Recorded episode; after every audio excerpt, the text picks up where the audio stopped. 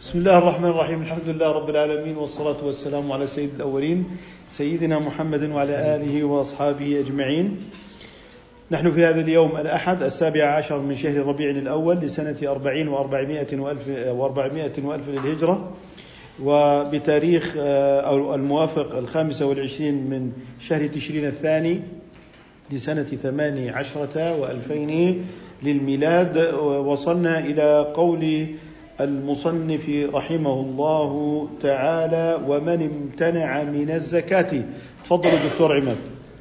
ومن امتنع من الزكاة أخذت منه كرها. ومن ترك الحج فالله حسبه. ومن ترك الصلاة جحدا لها فهو كالمرتد يستتاب ثلاثا فإن لم يتب قتل. ومن سب رسول الله صلى الله عليه وسلم قتل حدا. ولا تقبل توبته. ومن سبه من أهل الذمة بغير ما به كفر أو سب الله عز وجل بغير ما به كفر قتل. إلا أن يسلم. وميراث المرتد لجماعة المسلمين والمحارب لا عفو فيه. إذا ظفر به فإن قتل أحدا فلا بد من قتله وإن لم يقتل فيسع الإمام فيه اجتهاده بقدر جرمه وكثرة مقامه في فساده.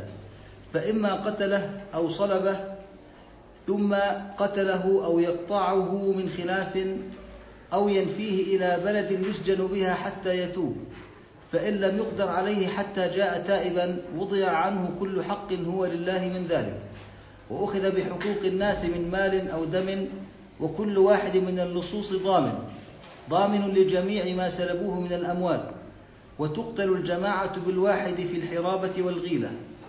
وإن ولي القتل واحد منهم ويقتل المسلم بقتل الذمي قتل غيلة أو حرابة.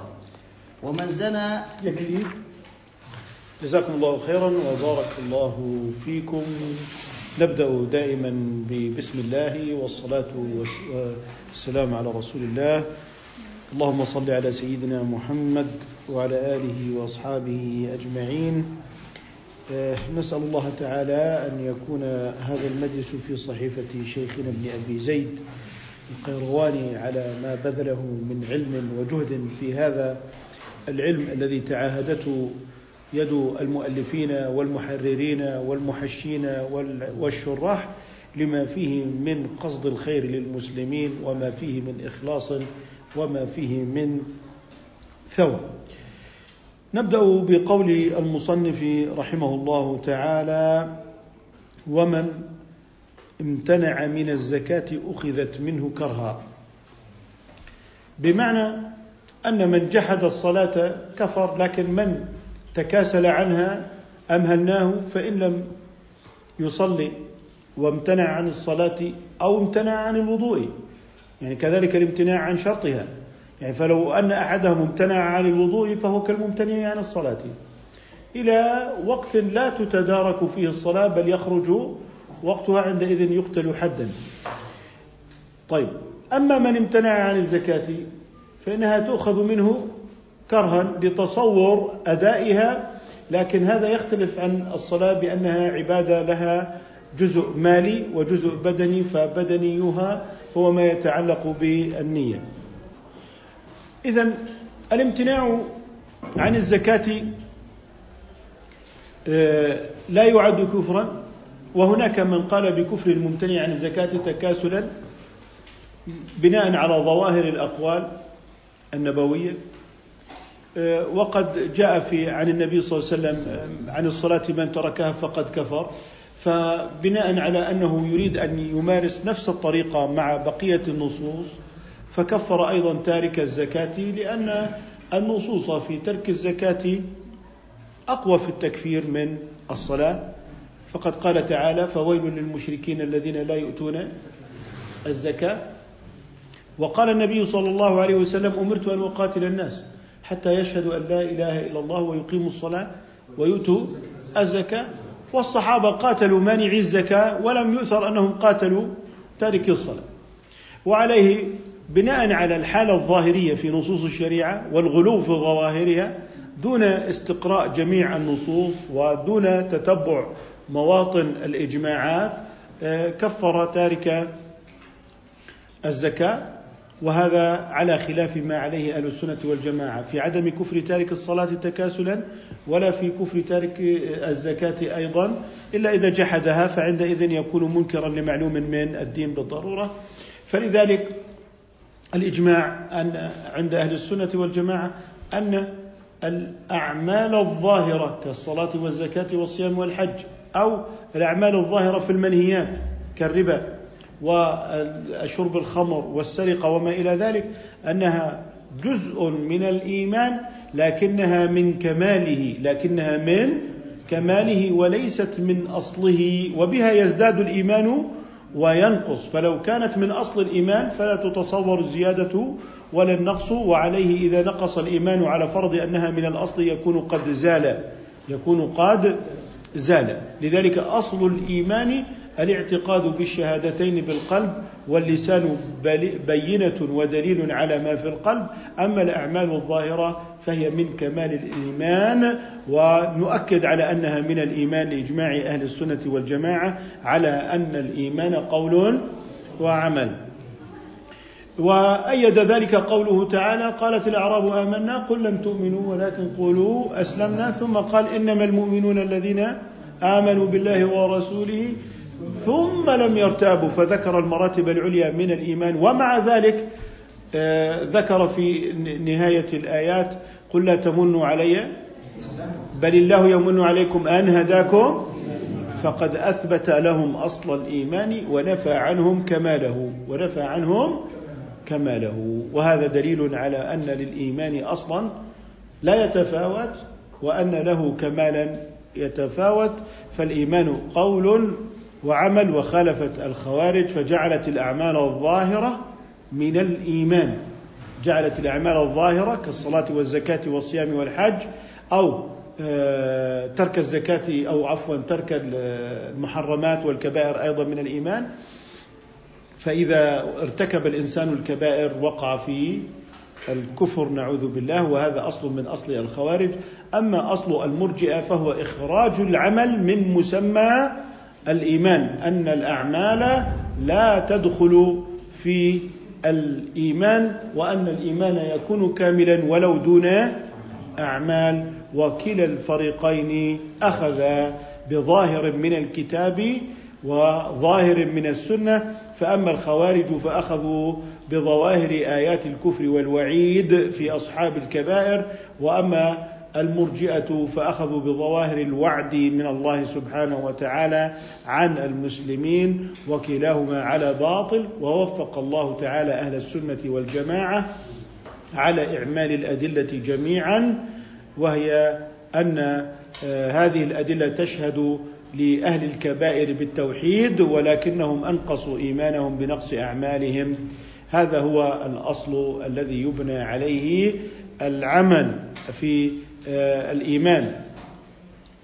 آه، أما ما يقوله اليوم بعض الناس أنه إذا قلت بأن تارك الصلاة تكاسلا مسلم فإنه يأتي بكلام أن هؤلاء من المرجئة وإذا قال أحدهم إن تارك الصلاة كافر تارك الصلاة تكاسلا كافر فهو من الخوارج.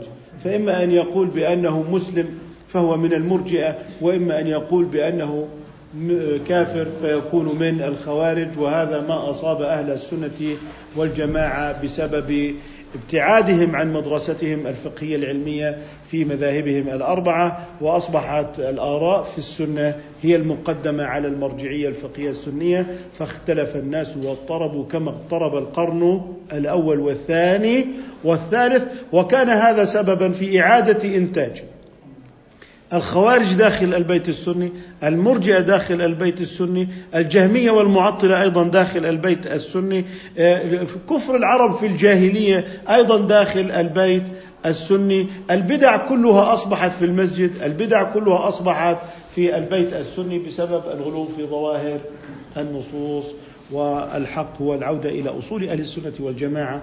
أننا لا نكفر أحدا بذنب ما لم يستحله إذا هذا بالنسبة لتارك الزكاة فيأخذها منه الإمام كرها ربما يسأل أحدهم كيف تجزئ؟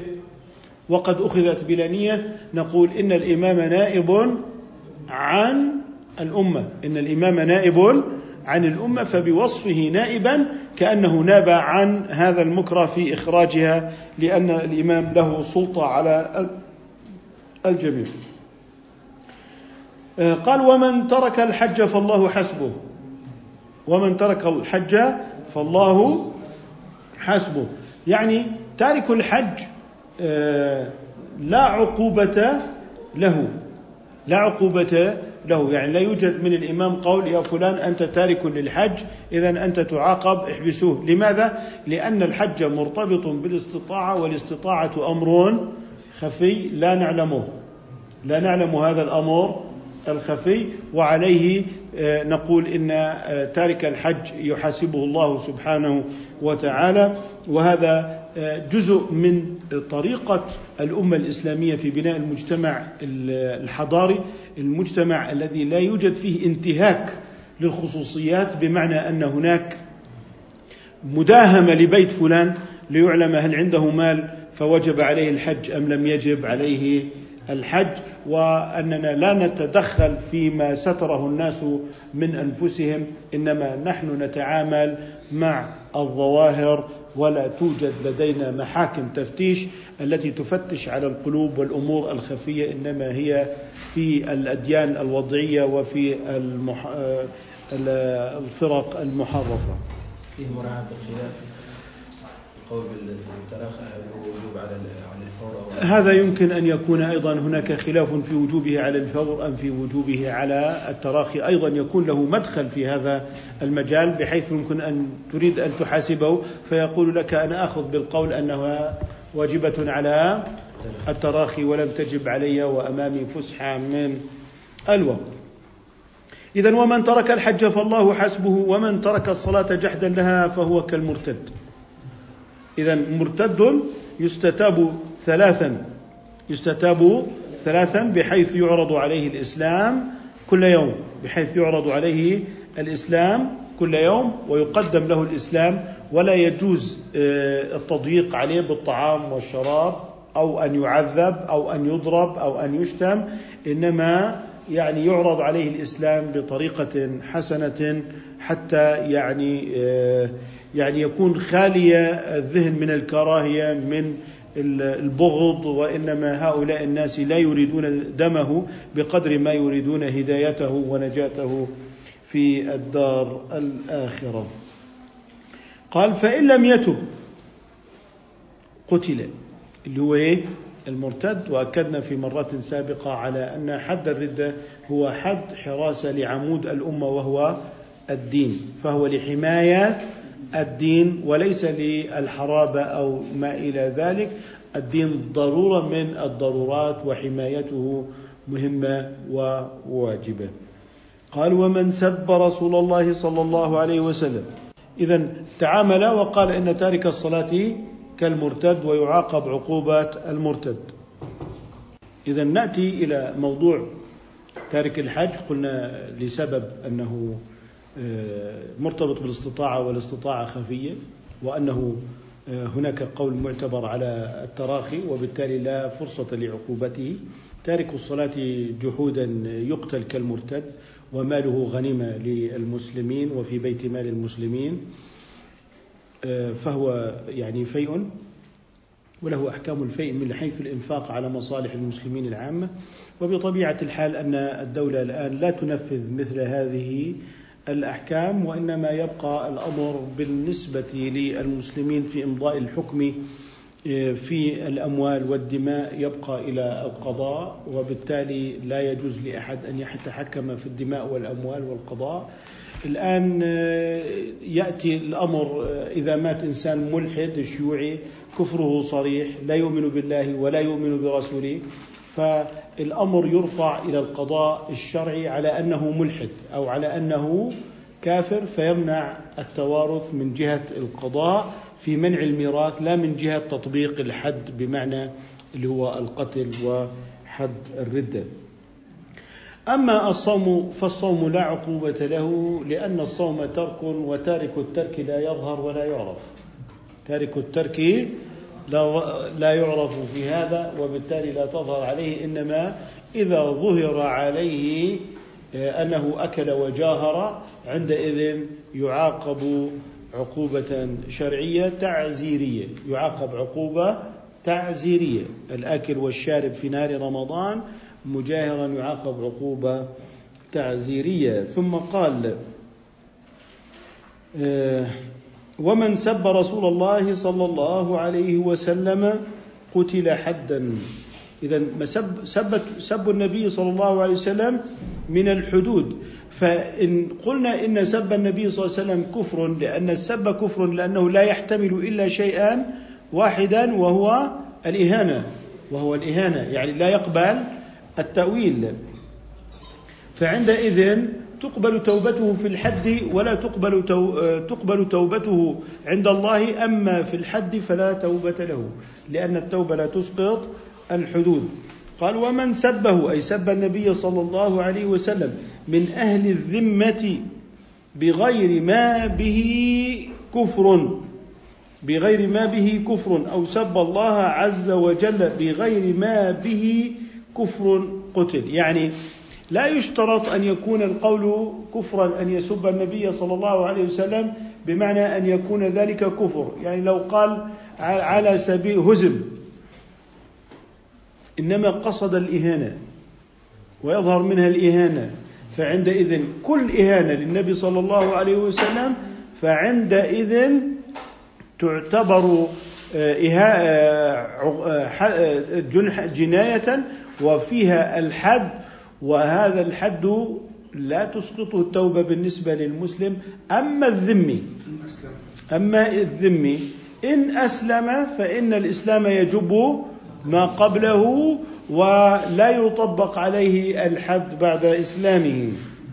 بغير ما به كفر أو سب الله عز وجل فعندئذ تقبل التوبة تقبل التوبة ولأنه أسلم والإسلام يجب ما قبله ونحن في علاقتنا مع أهل الذمة الذين هم يعني أهل العهد مع المسلمين.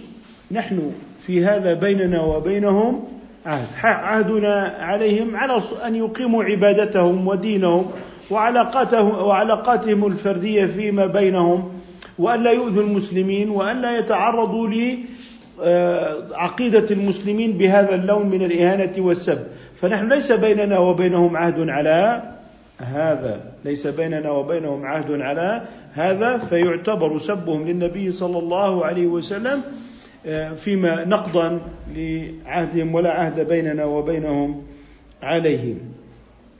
قال وميراث المرتد لجماع لجماعة المسلمين. طبعا هذا إذا مات على ردته إذا مات على الردة كجاحد الصلاة.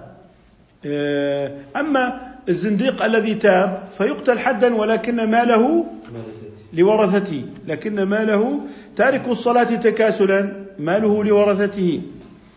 آه، والساب لرسول الله ثم قال أنا تبت وصدر مني وأعتذر وكذا وهو يعني من الشقاوة ومن الجناية التي يعني آه، يعاقب عليها بالحد. كذلك يكون ماله لورثته. أما من قتل مرتدا فإن ماله فيء للمسلمين. إذا لجماعة المسلمين لبيت المال والآن بيت بيت المال هو جزء آه، من التاريخ ولم يعد هناك بيت لمال المسلمين. هناك مؤسسات في الدولة الحديثة تتمثل في المصرف المركزي الذي هو يعتبر مصرف الدولة ويحافظ على أموالها ويعني هو الذي يقوم بالإنفاق يعني بما يعني آه، توصي به الدولة فهو مصرف الدولة. ولكن لا نستطيع أن نقول أن المصرف المركزي هو بيت المال لأن هناك اختلافات جوهرية في هذا الموضوع بين المصرف المركزي كجزء من نظام الدولة الحديثة وبين بيت المال من حيث موارده ومن حيث مصارفه. هناك اختلافات كثيرة. لا نريد أن نحاول أن نقوم بمقاربة عشوائية بين الأمرين. قال والمحارب لا عفو فيه. طبعا هذا إن أخذ قبل توبته وقبل أن يأتينا تائبا. المحارب لا يعني آه، تقبل توبته بعد أن قبضنا عليه وبعد أن أصبح تحت سلطة الدولة وقدرة الدولة. فعندئذ هذا إذا ظفر فيه فإن قتل أحدا فلا بد من قتله. ولو كان المقتول كافرا. ولو كان المقتول كافرا. ولو كان المقتول عبدا. فلا بد من قتله وجوبا. طيب نفترض أن أهل المقتول عفوا. لا عبرة بعفوهم. فهذا حد من الحدود لا عفو فيه. لا عفو فيه حتى للسلطان. لا ليس لأحد أن يعفو فيه. قال وإن لم يقتل بمعنى هذا المحارب لم يقتل فيسع الإمام فيسع الإمام الإمام فيه اجتهاده. يعني الإمام يجتهد وينظر في حاله بقدر جرمه. ماذا ارتكب من جنايات دون القتل مثلا؟ وكثرة آه، آه، مقامه. في فساده بطبيعة الحال إذا كان يعني الجنايات دون القتل كما يوجب القصاص فهو على ما يوجب القصاص. لكن إذا كان مثلا أخاف الناس وأقام في الطريق كثيرا وحصل منه آه، إرهاب للناس وما إلى ذلك فعندئذ الإمام طالما أنه لم يقتل عندئذ الإمام يجتهد فيه بقدر جرمه وكثرة مقامه في فساده. فإما أن يقتله إذا ممكن الإمام أن يقتل بالاجتهاد. يعني يعني شخص وإن لم يقتل فإن للإمام أن يقتله لكنه متروك لرأي الإمام أو صلبه. قد يقتله بالسيف أو بالرمح لكن ما في تعذيب لكن لا يوجد تعذيب. فعندئذ قال بقدر جرمه وكثرة مقامه في فساده فإما قتله. أو صلبه. والصلب خاص بالرجل. والمرأة لا تصلب. المرأة لا تصلب لأنه كشف لها. ويكون رأس الرجل لأعلى. لا يجوز تنكيسه بمعنى أن يكون رأس أن يكون رأسه إلى أسفل. ثم قتله. يعني صلبه ثم قتله. أو يقطعه من خلاف بمعنى أنه اليد اليمنى والقدم اليسرى فيقطع اليد, اليد اليمنى من الكوع الكوع اللي هو الرسغ نهايات الكف ويقطع رجله اليسرى من الكعب في فور واحد ودون تراخ يعني ليس هذا يقطعه اليوم ويقطع ذاك بعد فترة.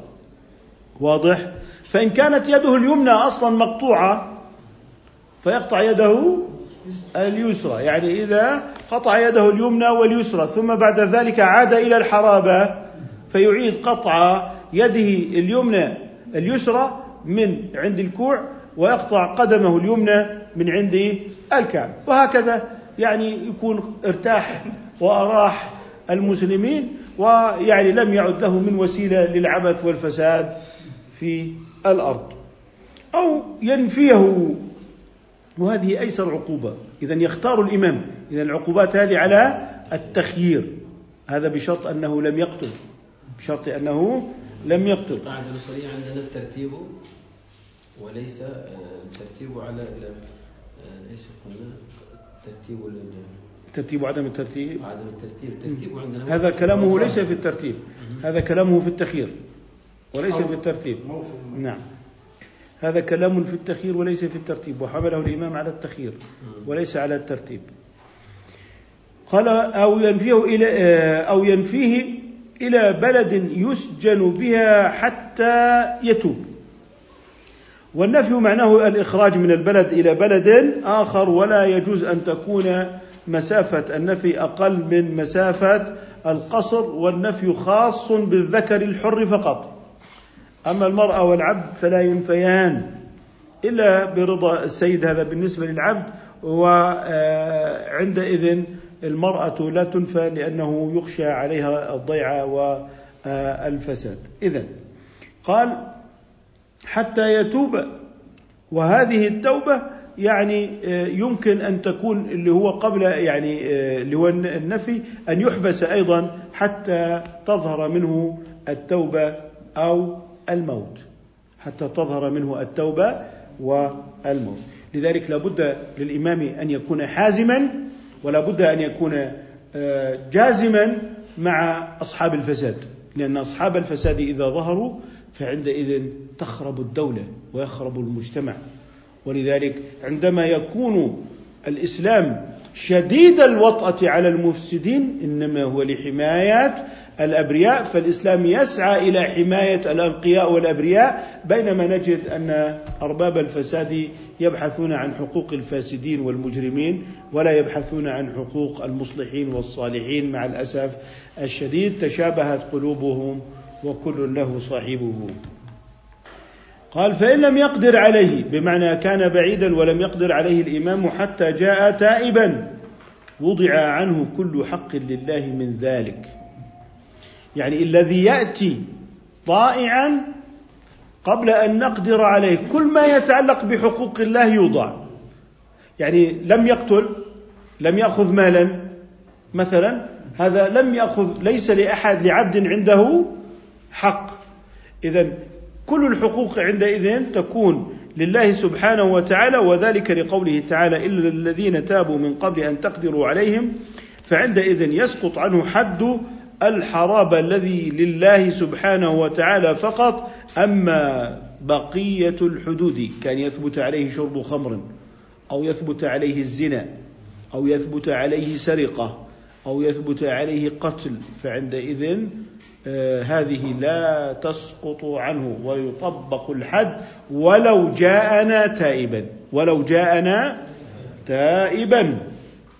وأخذ بحقوق الناس من مال ودم لأن التوبة لا تسقط حقوق العباد. وكل واحد من اللصوص ضامن لجميع ما سلبوه. بمعنى هم سلبوا أموالا من الناس. هذا السلب فإنهم يضمنون الأموال لأنهم متعاونون في هذه الحرابة ولو لم يأخذ منه شيئا. يعني هؤلاء محاربون خرجوا مثلا وقطعوا الطريق فأخذوا خمسة آلاف دينار. فأخذها ثلاثة وكانوا خمسة. وبقي اثنان قالوا لا نريد أن نأخذ هذا لإخواننا. مثلا إيثار تمام؟ عندئذ آه، هؤلاء الذين لم يأخذوا يطالبون. لماذا؟ لأن المال أخذ أيضا بقوتهم وإن لم يأخذوا فهم ضامنون. فمتى تعاون اللصوص في السرقة؟ فإنهم جميعا مطالبون وإن لم يأخذوا. يعني لص على سبيل المثال يدخل البيت وآخر يراقب البيت من الخارج فهم متضامنون في رد المال لأصحابه. وهذا من باب الضمان. وهذا من باب الضمان. فإذا كان كل واحد يسرق وحده فإنما يضمن وحده. أما إذا تعاونوا في السرقة فعندئذ يعتبرون متعاونين في آه، آه، ذلك. لذلك نقول اللصوص لبعضهم حملاء. اللصوص لبعضهم إيه؟ حملاء. فيحمل بعضهم عن بعض بمعنى أن كل منهم يضمن. قال وإن ولي القتل آه طيب. وتقتل الجماعة بالواحد في الحرابة. خمسة قطعوا الطريق فباشر القتل واحد منهم. فعندئذ الخمسة يقتلون أيضا وإن لم يباشروا القتل. والغيلة ويعتبر هذا القتل غيلة لا شفاعة فيه لا لأهل المقتول ولا للإمام. هذا حد من الحدود.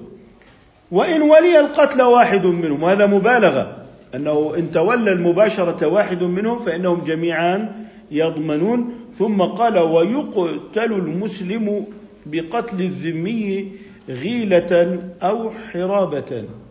بمعنى إن المسلم إذا قتل الذمي قتل غيلة بمعنى انفرد به في مكان لأجل سرقة ماله. فهذا يعتبر حرابه وعليه العقوبه ولا ينفعه. عفو أهل الميت ولا تنفعه شفاعة الشافعين لأن هذا من القتل غيلة. وعليكم السلام ورحمة الله وبركاته.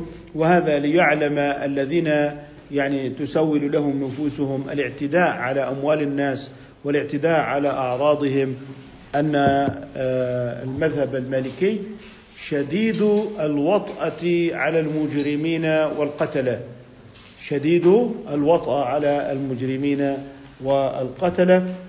نكتفي بهذا القدر إن شاء الله تعالى. سبحانك اللهم وبحمدك نشهد أن لا إله إلا أنت نستغفرك ونتوب إليك.